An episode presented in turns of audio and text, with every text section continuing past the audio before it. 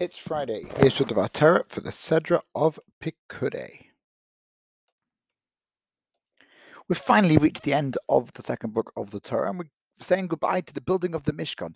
The cloud covered the Ohel Moed, the tent of meeting, and Hashem's glory filled the Mishkan.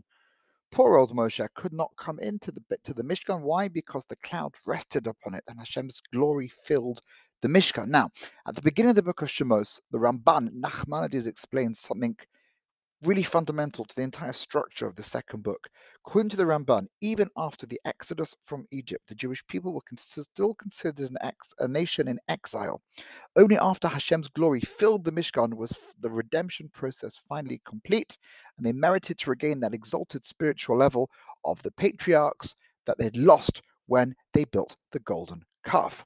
But if you look more closely at this week's Sedra, you will notice that actually it's not quite correct to say that, or at least the psukim on a literal level seem to imply that things sort of came to a grinding halt at the inauguration of the Mishkan. Moshe wasn't allowed to go in, and there's a bit of a barrier between him and Hashem. The people seem to be locked or blocked from accessing this Mishkan.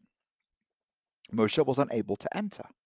Now, the Psukim provide two reasons for this. Number one, the cloud rested upon the Mishkan, and number two, Hashem's glory filled the Mishkan. So, what's the difference between the cloud resting on it and God filling the Mishkan? The cloud resembles a locked door. There's a barrier that prevents Moshe from entering the Mishkan. The cloud, as it were, guards the entrance of that tent, blocking anyone from passing through. On the other hand, Hashem's glory filling the Mishkan, Moshe can't get in for a different reason. It's not a matter of it being locked, but there's no space for Moshe because Hashem fills the space. So even if the cloud wasn't there to prevent Moshe getting in, the space was full. So why was it that after the Jewish people reached a very, very high level, that it's all blocked?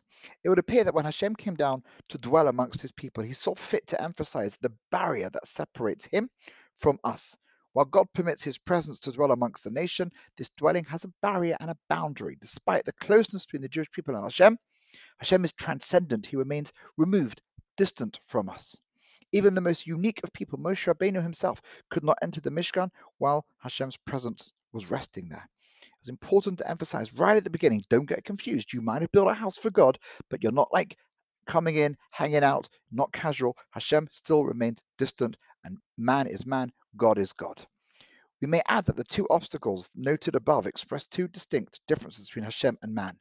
The cloud represents God's transcendental nature, that God is above us, and man's inability to grasp the, God's essence or to reach God. Any attempt to cleave to Hashem's actual essence is blocked, as it were, by the locked door. On the other hand, Hashem's glory symbolizes the intimacy of Hashem's closeness. The intensity of this intimacy is so great that the existence of all of creation is placed in doubt, since Ein od milvado, there is none but God.